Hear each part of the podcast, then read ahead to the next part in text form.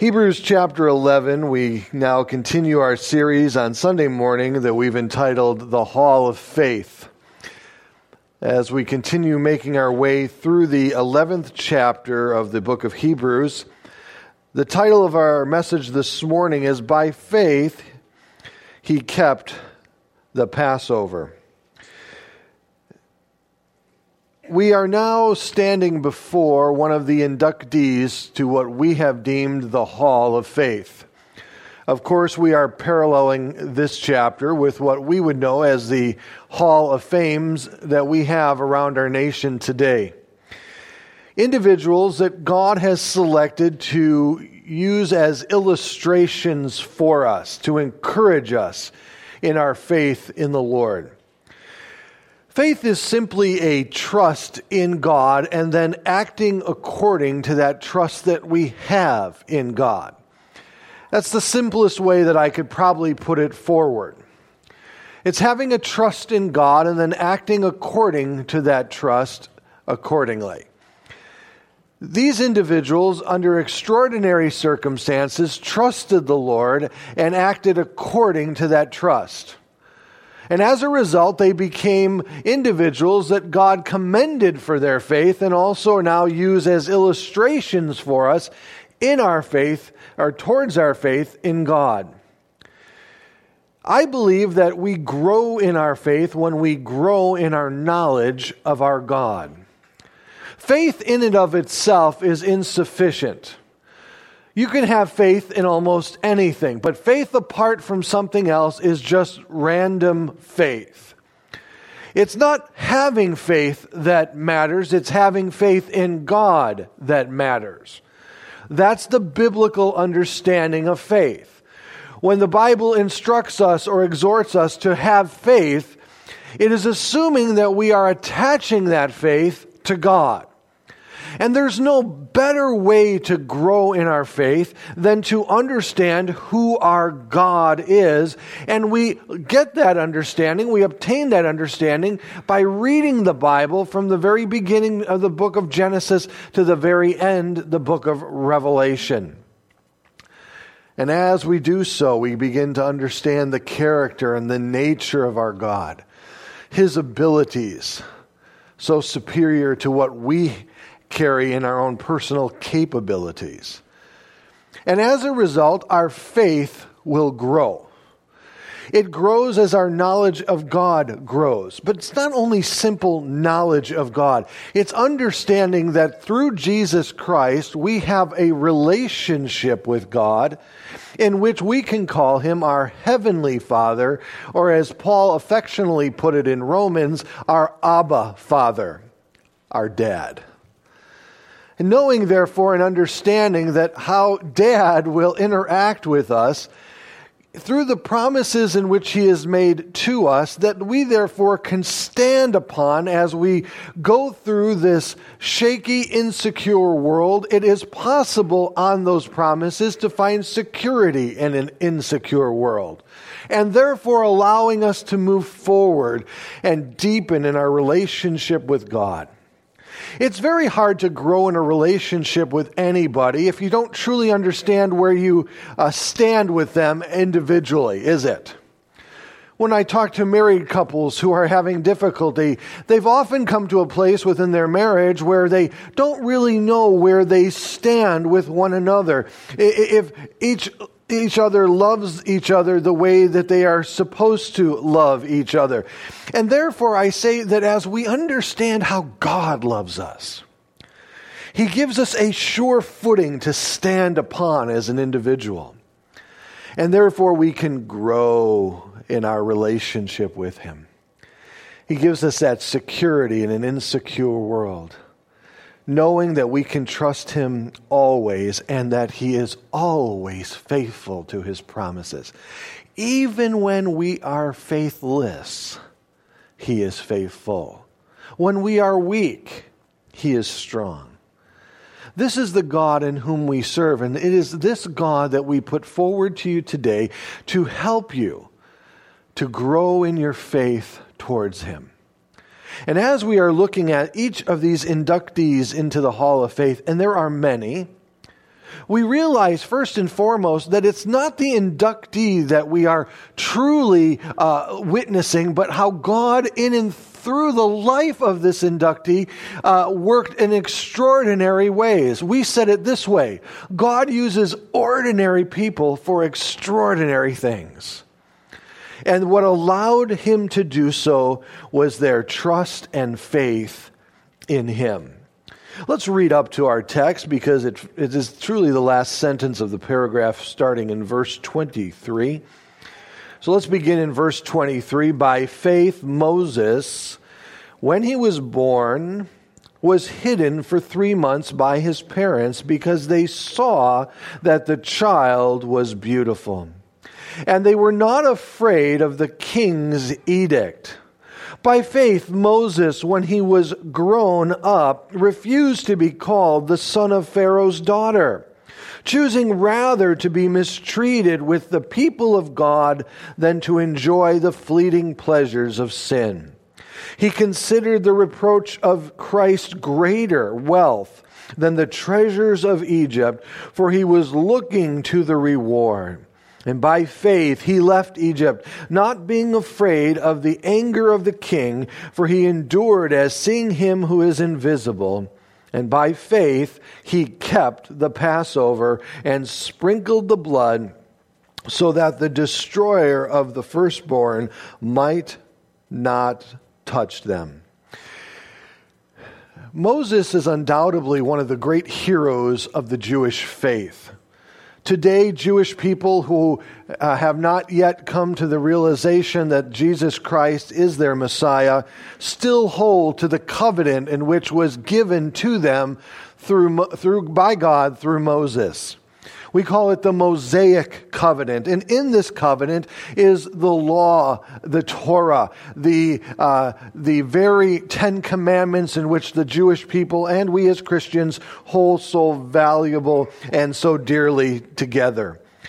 And as a result, these people, these individuals, still to this day look back at one of the greatest moments in the Exodus story, and that is the instituting of the feast of Passover. The Passover for the Jewish person was so significant because it marked within them a new beginning. It marked within them a new identity. It marked within them the ability of God to separate his people from those of the world and draw them out through the salvation in which he would provide through the blood of the Lamb. To the Jewish people, this today is still the centerpiece of their, of course, when they uh, come to God during the Passover feast each and every day, I mean, sorry, each and every year, they remember the Lord their God in their Seder and they allow uh, He to manifest Himself through the elements of the Passover feast. However, though, as a Christian, we see that the Passover, the great implementation of the feast that delivered the children of Israel out of the land of Egypt, was a foreshadow of what was still yet to come in the person of Jesus Christ. And so, as we look affectionately upon the Passover, and as Christians, we are not required to keep the Passover, because we see the Passover being beautifully fulfilled in the person of Jesus Christ where Paul the Apostle in 1 Corinthians actually calls Jesus the Passover lamb himself.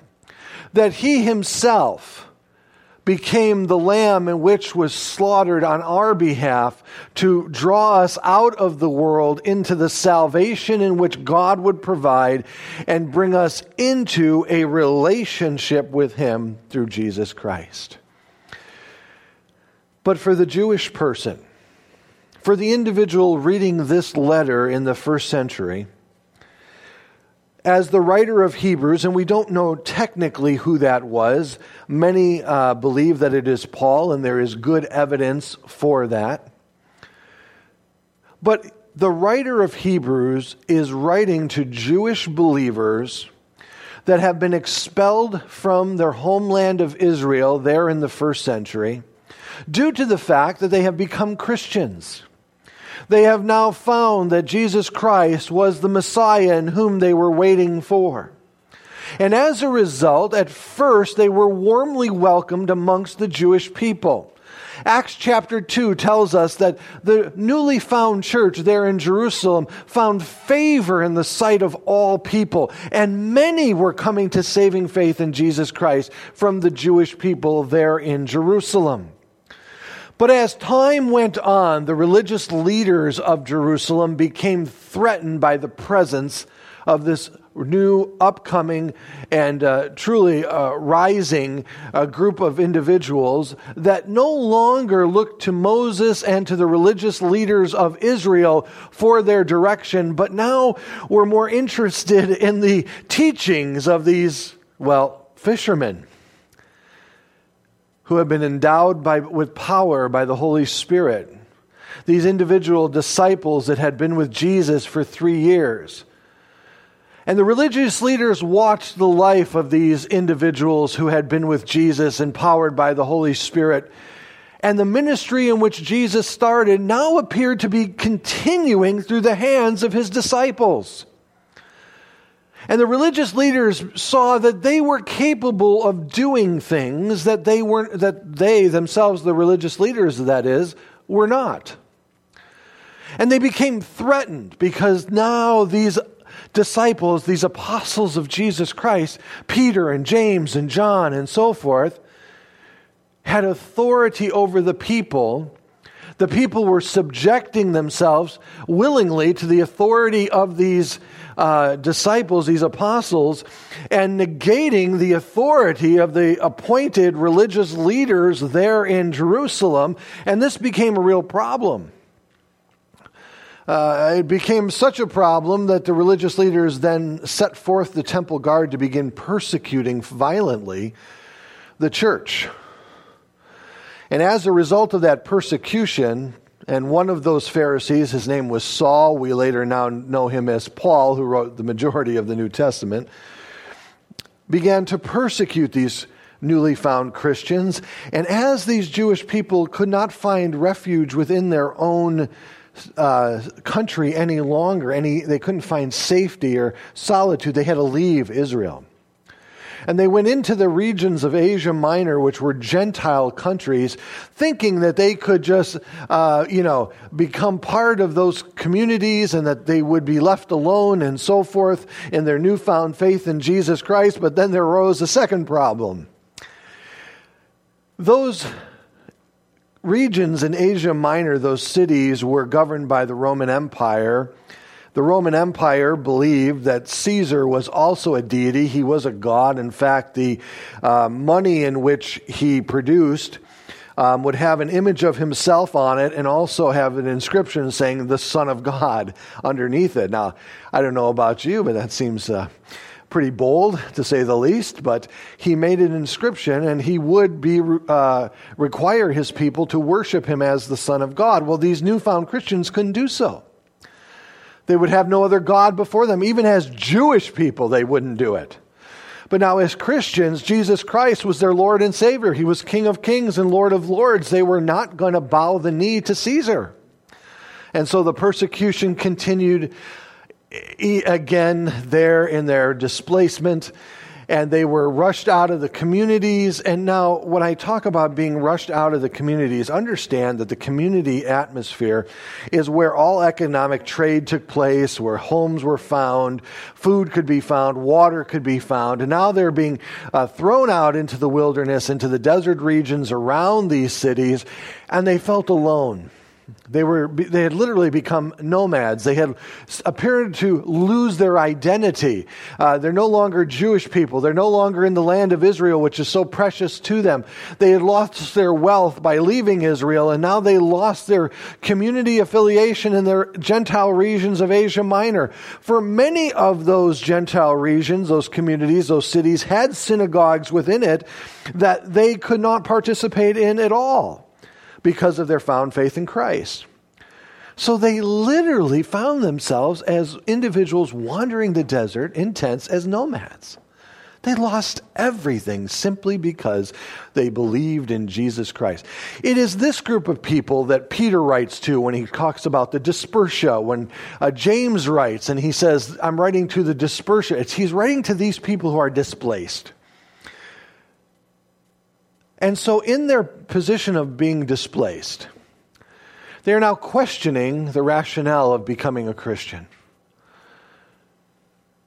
And Judaism was accepted by the Roman nation, or Roman Empire. Uh, they could go back to Israel and once again find their national identity with, and their ethnic identity if they just renounced Christ and went back to, Egypt, uh, to Israel. And the writer of Hebrews is saying there's nothing to go back to. For Jesus Christ is superior than all that was found in the law and in Moses and in the angels, etc. For now he is our great high priest. There's nowhere to go.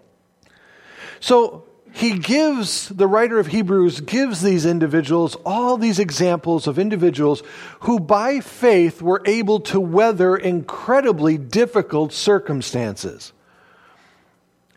And now he comes to Moses, which was their hero and reminds them of how Moses acted by faith and encouraging them to act by faith in this moment of doubt, in this moment of wavering, this moment of vulnerability. He is now writing to them and saying, Look, don't. Don't go back. There's nothing to go back to. You've got the answer. You've got the one true God in Christ Jesus. Then he brings up in the concluding uh, sentence of this look at the life of Moses, and that is the institution of the Passover feast. For you and I, as well, I think most of us would be Gentile believers in Jesus Christ. I don't think any of us, maybe, anybody Jewish here? Before I say it, and somebody comes up to me afterwards and says, I was Jewish and you didn't recognize me. Well, I didn't, I didn't know you were here. Uh, most of us are Gentile believers, so when we look back at the Jewish faith, we don't fully understand the implications of some of the Jewish terminology, right? That makes sense.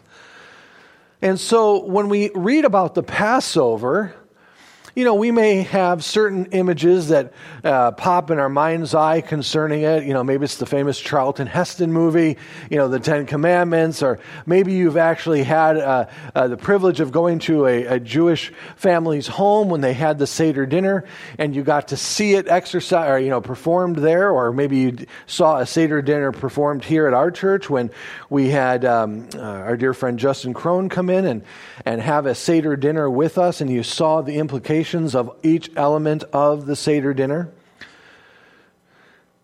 And we understand that the Passover was the keeping of the firstborn protected by the blood of a lamb that was spread upon the doorpost and the lintel of the entrance door of the home. And as the angel of death proceeded through the land of Egypt, each and every time he saw that blood, he passed over that home, and the firstborn remained alive. And if he had not found that blood there, then, the, then God would take the firstborn of that home, of the cattle, and so forth. And he instructed all people to do so. And those who did were spared, and those who did were, didn't were not. And we understand the conceptual understanding of the Passover. But for the Jewish mind, it is more comprehensive. And it is that, it is that depth that I want to bring us into this morning a little bit to truly appreciate all that is found within the Passover. Again, it's the greatest foreshadowing of the ministry of Jesus Christ. But the Passover, like Jesus Christ, means something extraordinarily special for those who hold to it. For the Passover and for those who've put their faith and trust in Jesus Christ, both of them indicated to the individual a new life was beginning. And in the beginning of that new life, there's a underlying question that lies at the heart of it all, and that is, what shall you do with the new life in which God is giving you?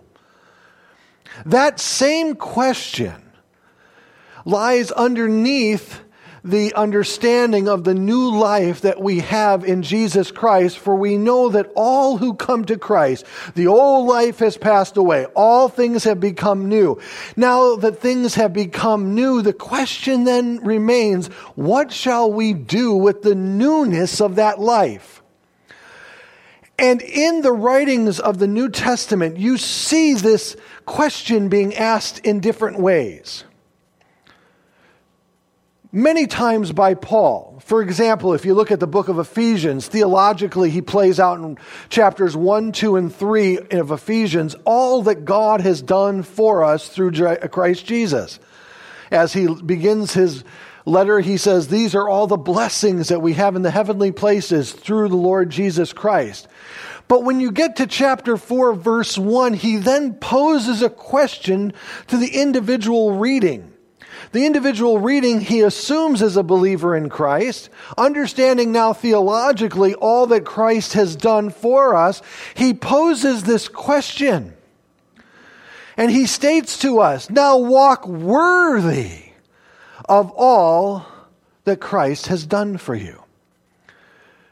Not to earn our salvation, not to obtain it or to maintain our salvation but he's addressing that underlying concern. Now that you have new life, this is the new life that you should be living. This is how you should spend your new life. Not with the things that you did previously coming to, before you came to Jesus Christ, but now live it in the newness of the life in which God has given you.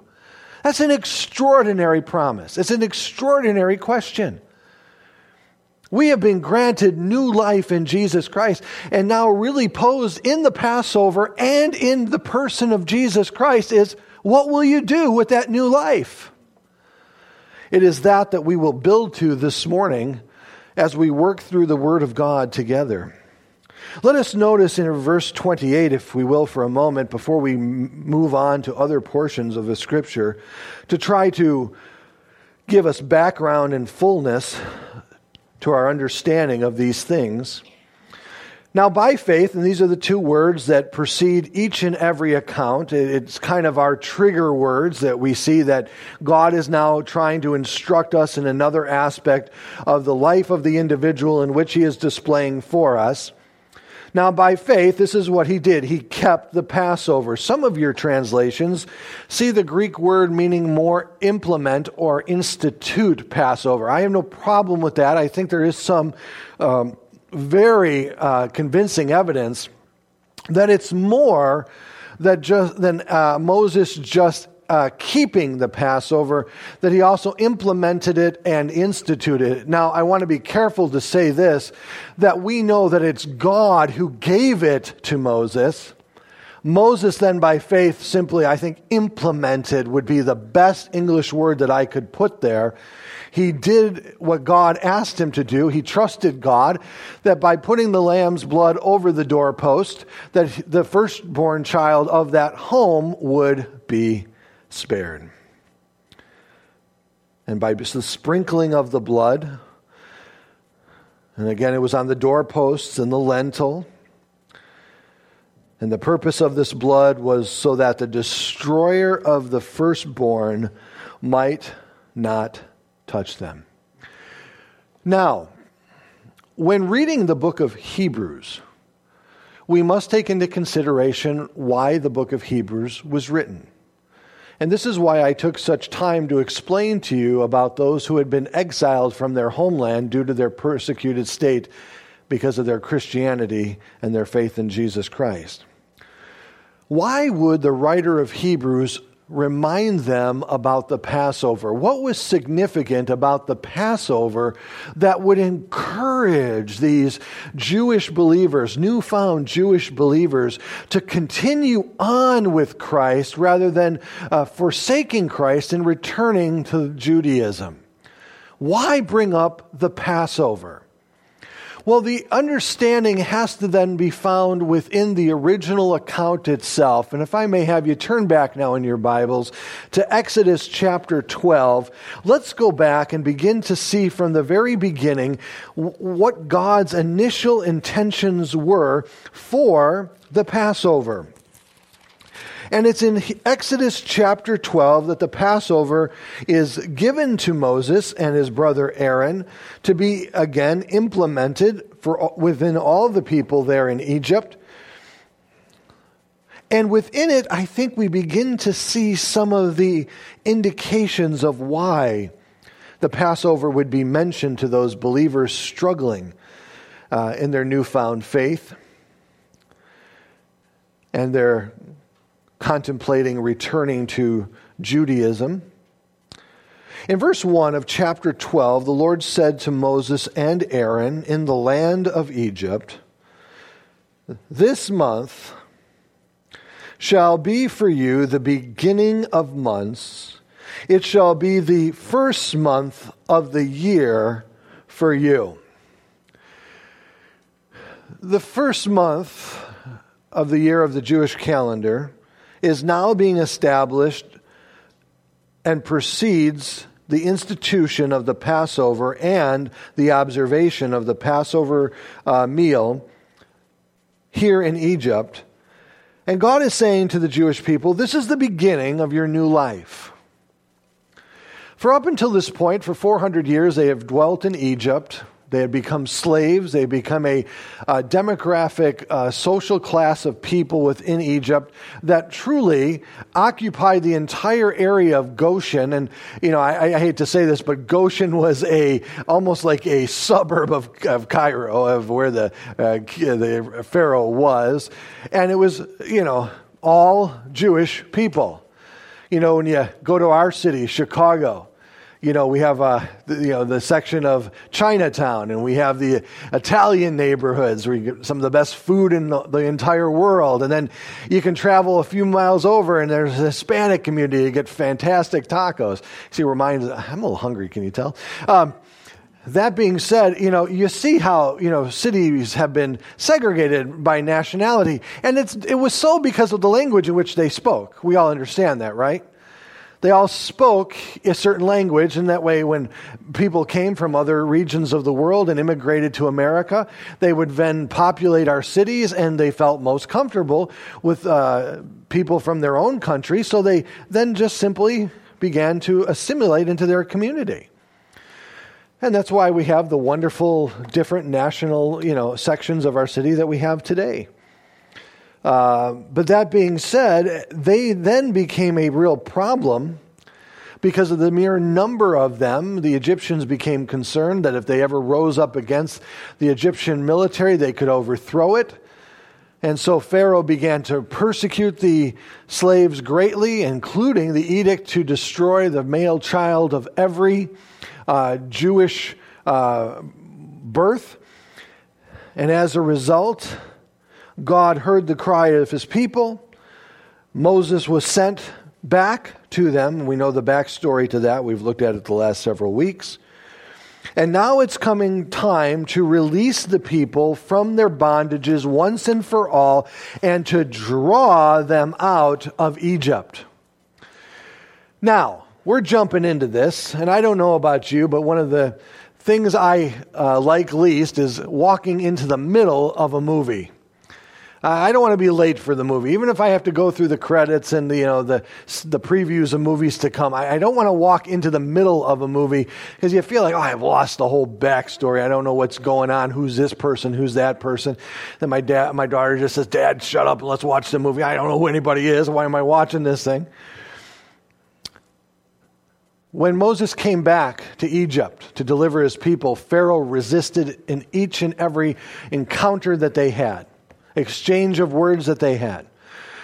The Bible tells us that the Pharaoh's heart grew colder and harder towards the instructions of God. So then God began to level a series of plagues against the nation of Egypt, sparing his people from that wrath and that judgment, keeping them safe while he brought these plagues upon, the, upon Egypt, who was resisting his authority. And each one of the plagues, if you look at it just briefly, was targeted at different Egyptian gods in which the Egyptian people held sacred and gave their allegiance to. God uh, uh, of the Bible was showing his superiority and the fact that these other gods did not exist by overthrowing them in each one of the plagues given.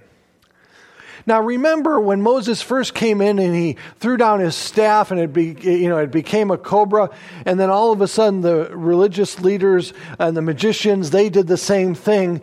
Moses was set then never to have that parallel again. We know that, this, that Satan can do supernatural things and so forth, but God was not going to be upstaged by him. And God was going to set it clear from the very beginning that He was God and they were not.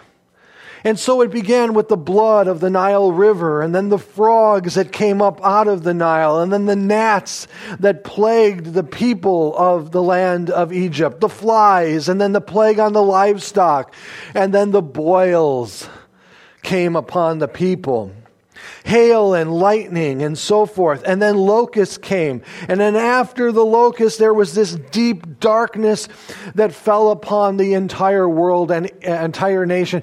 And each and every case, Pharaoh became even harder against the edicts of God and therefore resisted to a greater degree. And then it finally came down to the fact that Pharaoh condemned himself. And God said that this night, the angel of death shall pass through the land of Egypt. And the only way to be spared by the angel of death is to paint the doorposts of your house with the blood of a lamb. Death is a reality in our world due to sin. Let's be clear about that. For the wages of sin is death. One out of one person dies. That reasoning of death is sin. It always is. Now, the catalyst for the physical death might be a physical ailment of some sort, and that's not necessarily a result of sin personally, but it could be just the result of a fallen world in general. But the reason death is in our nation today, in our world today, is because of sin. And therefore, something has to overcome that disobedience that was performed in the garden. And the only way to pay for sin is through death. From the very beginning that Adam and Eve saw that they were naked, God killed two animals to clothe them to show that death had to cover uh, the nakedness of Adam and Eve. And from that, individuals gave sacrifices unto God, animal sacrifices, and by their sacrifices, their blood, their sins were uh, covered, not washed away, not done away with totally, but covered. And then ultimately, God sent His only begotten Son and through his death and the shedding of his blood, death now was simply uh, eliminated. That anyone who believes in him, though they shall die physically, spiritually, you live for all eternity. Now, one of the greatest misconceptions is this that when a person dies, that's it, game over, everything ends, and it's simply as if you fall asleep and you, you enter into that state of unconsciousness and all reality becomes uh, null and void and you just rest for all eternity. The Bible clearly says that there is an existence after death. And it's in one of two places. It's either in heaven with the Lord through Jesus Christ, for he says, I am the way, the truth, and the life. No one comes to the Father. No one has eternal life apart from me. Or it's separated from God into a place that was originally created for the devil and his angels, a place that we know as Hades or hell, that separates an individual from God for all eternity. That's the reality of the life after. And there is life after death but where will you spend that life, that time? Many people object to the entire concept of hell. I understand why.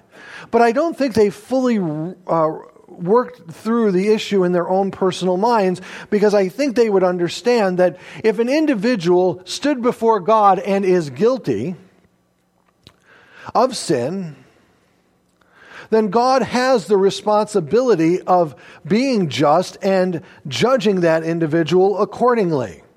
But that doesn't state his love. I thought God was supposed to be all loving. He is. But he specifically demonstrated that love by sending his only begotten Son, that whomsoever shall believe in him shall not perish but have everlasting life. That's how God demonstrated his love towards us. God has done everything He possibly can to keep you out of hell. If you want to get there, you'll get there of your own fruition.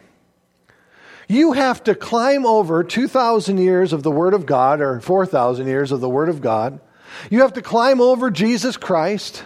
You have to climb over the church. You have to get through everything and then finally get to the point where you simply resist the manner in which God says you may escape, and then you will find yourself in hell. These individuals had a choice there in Egypt. You can paint the doorpost with the blood of a lamb and be spared, or you can resist this. You can choose not to do it and spare the consequences of it.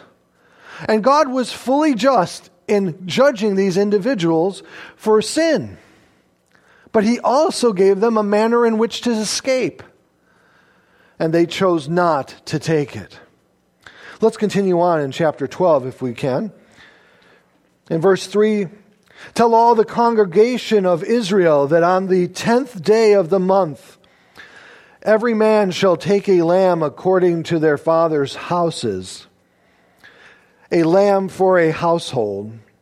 And if the household is too small for a lamb, then he shall I'm sorry, that then he and his nearest neighbor shall take according to the number of persons, according to what each can eat. You, can, you shall make your count for the lamb. Your lamb shall be without blemish, a male, a year old. And you shall take it from the sheep or from the goats, and you shall keep it until the fourteenth day of the month when the whole assembly of the congregation of Israel shall kill their lambs at twilight. Then they shall take some of the blood and put it on the two doorposts and the lintel of the houses in which they eat it. They shall eat the flesh that night, roasted on a fire. With unleavened bread and bitter herbs, they shall eat it. Do not eat any of it raw or boiled in water, but roast it, its head with its legs and its inner parts, and you shall let none of, the, of it remain until morning. Anything that remains until morning, you shall burn. This was the instruction to the Jewish people. And God was painting for them a picture of what he was going to do in the distant future. He said, Take a lamb that was without blemish. The New Testament would say that the lamb uh, that God had selected had to be without blemish or spot. A blemish was a defect that was uh, caused during the lifespan of the lamb here on this earth that something happened. Either it got caught on a fence or it got maimed in some way, and therefore that blemish would exclude it from being a sacrifice unto God. The word spot that we find in the New Testament, where it says spot and blemish, a spot was something that a defect that the lamb was born with, and therefore, again, would disqualify it from being uh, able to be sacrificed unto God. God demanded that the lamb be perfect. God demanded that the lamb be perfect in every way. And to guarantee that, the people of the Jewish nation would have to raise the lamb and keep it confined in a certain way to make sure that even when it's now born without any spot, now they had to keep it for one year to make sure that it is without blemish. And they would go to great lengths to make sure the lamb was kept without blemish, to make sure the little lamb didn't hurt himself in any way, shape, or, shape, or form. For the lamb also had to be a male lamb. To do so, we have historical accounts of the Jewish people keeping their lamb almost as a pet within the house and treated as if they were treating one of the little kids. You know, the lamb would sleep with the children, the lamb would be in the house with the kids and the family. It would be a family pet. But then at the end of that year, it would be that individual, that lamb, that would be then slaughtered before them to keep the Passover feast. And you say, wow, that's just horrific. No, that's what God was going to do 2,000 years later. See, God was going to send his only begotten Son into the world, and he was without spot. He was perfect when he was born. He was without sin, for God was his Father. For 33 years, he, he grew up, and he was without blemish. He was without sin in any way, shape, or form. He became the perfect sacrifice for the sins of the world. In fact, the New Testament calls him what? The Lamb of God.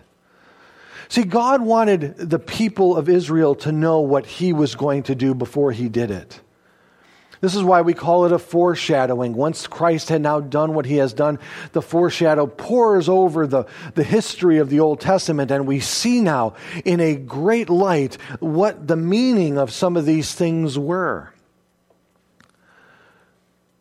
But in this, we see that God then says, Now, when you eat the Passover, make sure you have everything packed because you're moving out the next day. This is the beginning of a new life. This is it. It is a new life where I am going to separate you from the people of Egypt, and you are going to be my people, God says. I'm going to give you a national identity. For I am going to be your God, the God who has uh, smitten every pagan God of the known world. And I am going to lead you, and I am going to be your God, and I'm going to establish you as my people. I'm going to give you a hope and a future. I'm going to give you a land to dwell in safely. And as long as you obey me, I am going to bless you. But if you turn from me and you turn to other gods, there will be consequences. And that's the, and really the entire Old Testament in five minutes. Uh, that was the Cliff Notes. Uh, for they had provoked God greatly over and over and over again because they kept turning their back on him. And the reason that he settled these people was to, in and through them, bring one who is going to be born in a manger, who is going to be conceived uh, in the womb of, a, of a, a, fair lady named Mary, and conceived through the power of the Holy Spirit, and his name was going to be Jesus.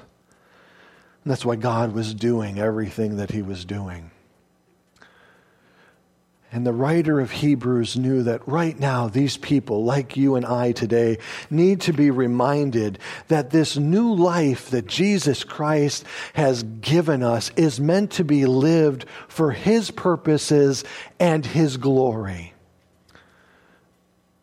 We are separated from the world so that we may worship Him. We are separated from the world that we may live for Him glorifying Him through all that we do and say. That we really, truly, by faith, acknowledge that not only is He our Savior who separated us and spared us from the wrath to come, because we're not covered by the blood of a lamb painted on a doorpost, we are covered by the blood of the one true God Himself in the person of Jesus Christ the Old Testament is, I'm sorry, the New Testament is replete with examples over and over and over again as the New Testament writers point to Jesus as being the ultimate fulfillment of this Passover lamb. But what I'd like to conclude with this morning is the reality of Passover within the minds and the hearts of the Jewish people, not only being the institution in which they saw as the beginning of new life, the salvation in which God has uh, provided for them, but I want you to see for a moment the manner in which Paul uses it in a very, very interesting way in a letter to the Corinthian church. And if you turn with me to 1 Corinthians chapter 5, I'd appreciate it. For as we make our way there, the church in Corinth was a mess, literally. And Paul the Apostle makes one of the greatest declarations concerning Jesus Christ in the New Testament written to, to Gentile believers who don't fully understand that as Christians, they are no longer to live in the same manner in which they lived previous to coming to Christ. Paul saw the Christian life as just that. Not only was it new life given, and that new life starts the moment we come to Jesus Christ. We become a new creation. That new life is possible because God has now dealt with, through the blood of Jesus Christ, all of our past sin. That's an extraordinary thing. And not like the Old Testament where the sin was simply covered. It's called kofar in the Hebrew, covered. And of course, as soon as they sinned again, they would have to perform another sacrifice to cover the sin once again. But the Bible tells us that the blood of Jesus Christ that has applied to us by faith, as we simply trust Him as our Savior and Lord, washes away our sin completely. And it's remembered no more. What an extraordinary new beginning. And since I've been given such a new beginning, that my past, everything that I've done, everything that I've ever done against the heart of God has been dealt with. But not only that, as I continue on in life, I know that there's a duality now in me as a believer that my flesh wants to do one thing and the spirit wants to do another, and they keep wrestling against each other. And therefore, like Paul says, those things I want to do, I don't do, and those things I don't want to do, I do perfectly. And as a result, we are all works in progress, right? None of us have arrived. God is still working on us. So come on, let's give each other a lot of grace, okay? We're all works in progress, you know.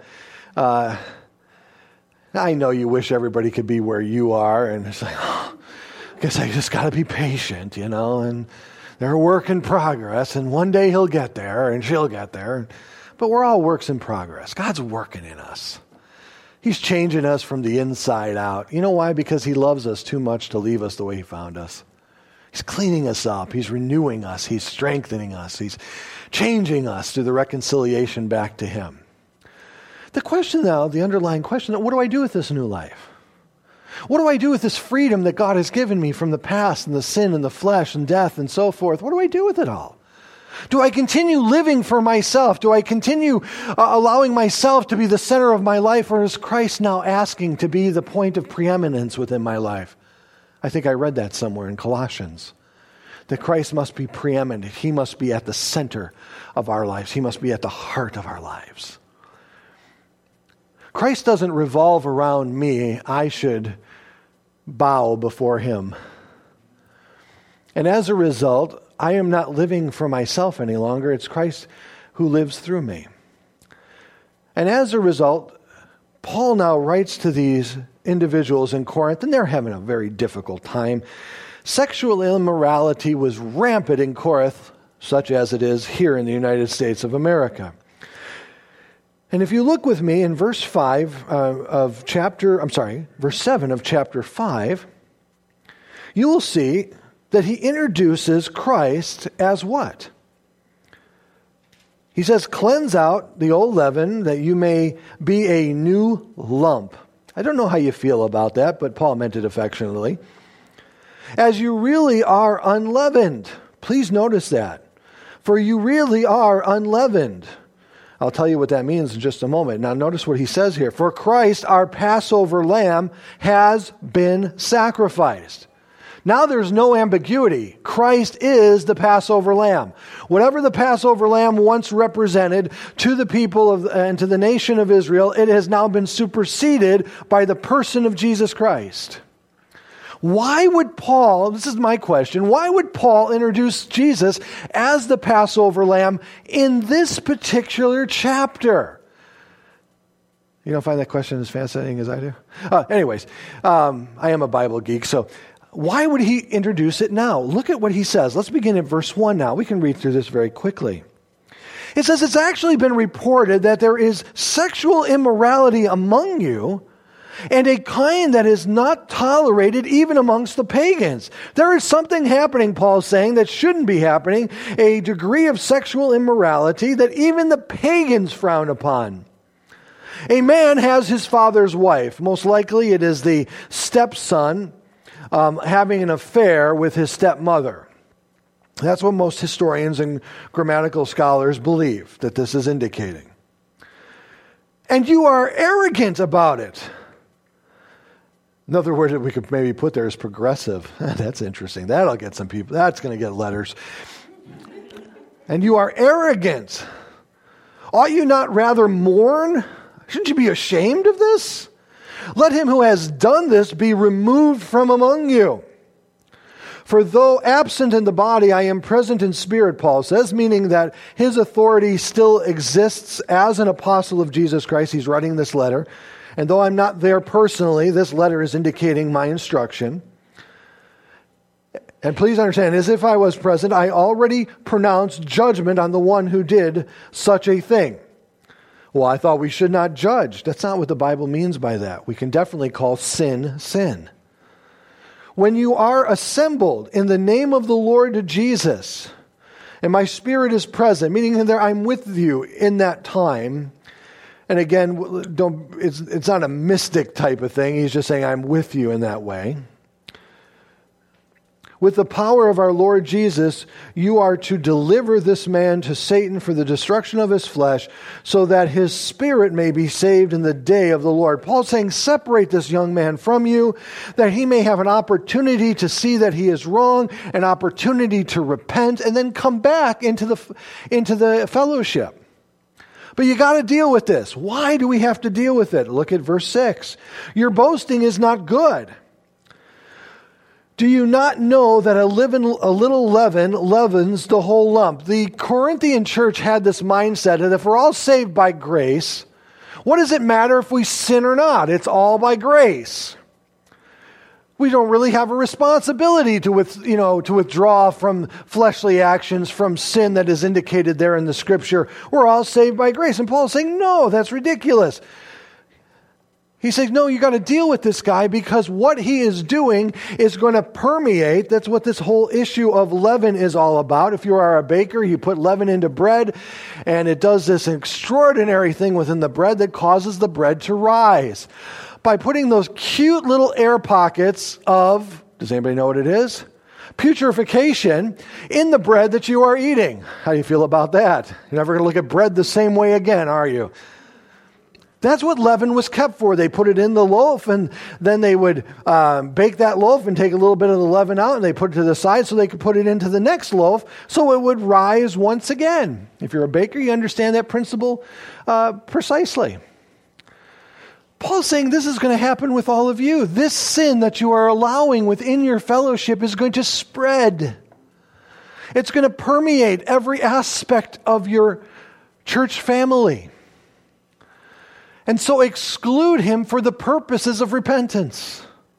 Exclude him that he may see that what he is doing is wrong and that he may repent and be saved. So he says in verse 7 cleanse out the old leaven. Now look at this that you may be a new lump as you really are unleavened. Christ has positionally washed you of sin, past, present, and future, positionally. God the Father looks through Jesus Christ as us as, as an individual and sees us perfect. Now, let me say that again. He sees us through Christ and sees us perfect. God the Father sees us through Jesus Christ and his sacrifice and sees us perfect. Positionally. Practically, we're still catching up, aren't we? To our positional standing before God. This is why I am allowed to enter into the presence of God the Father through Christ. Because his blood has washed me from sins past, present, and future. He has established me. And this is what Paul's saying here. You've been unleavened through the washing of the blood of Jesus Christ in your life because why? He's your Passover lamb. He's the one that sets you apart.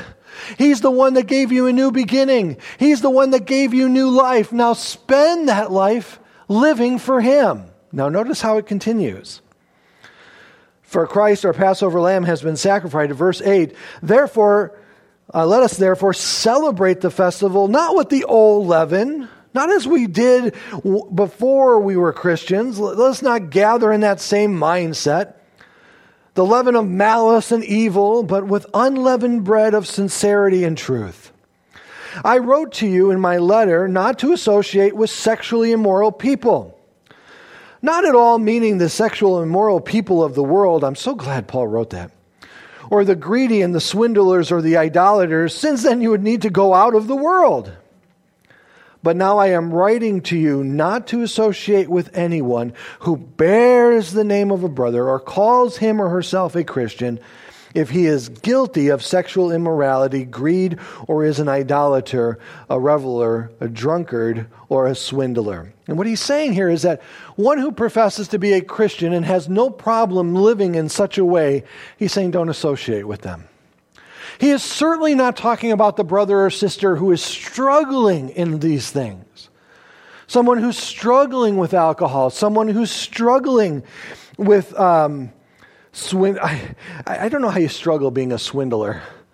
You know, I was just there in Aldi and I ripped the guy off. I didn't mean to.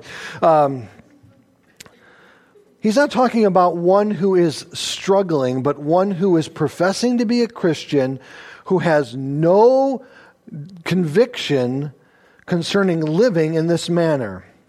Not even to eat with such a one, he says.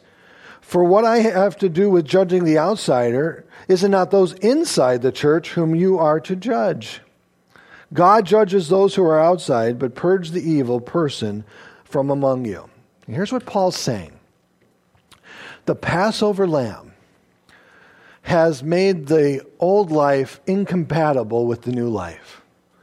We are not to live in the same manner as we once did prior to coming to Jesus Christ.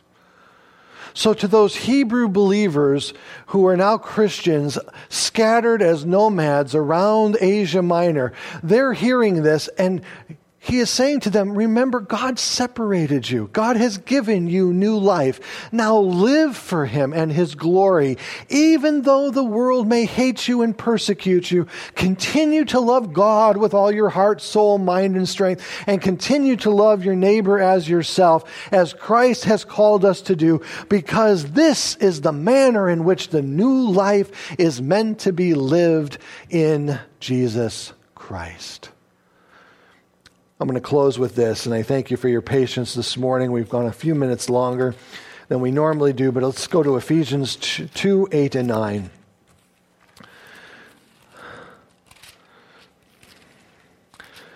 I'm sure that there are some of you amongst us that could recite Ephesians 2 8 and 9 for us, two great verses on salvation.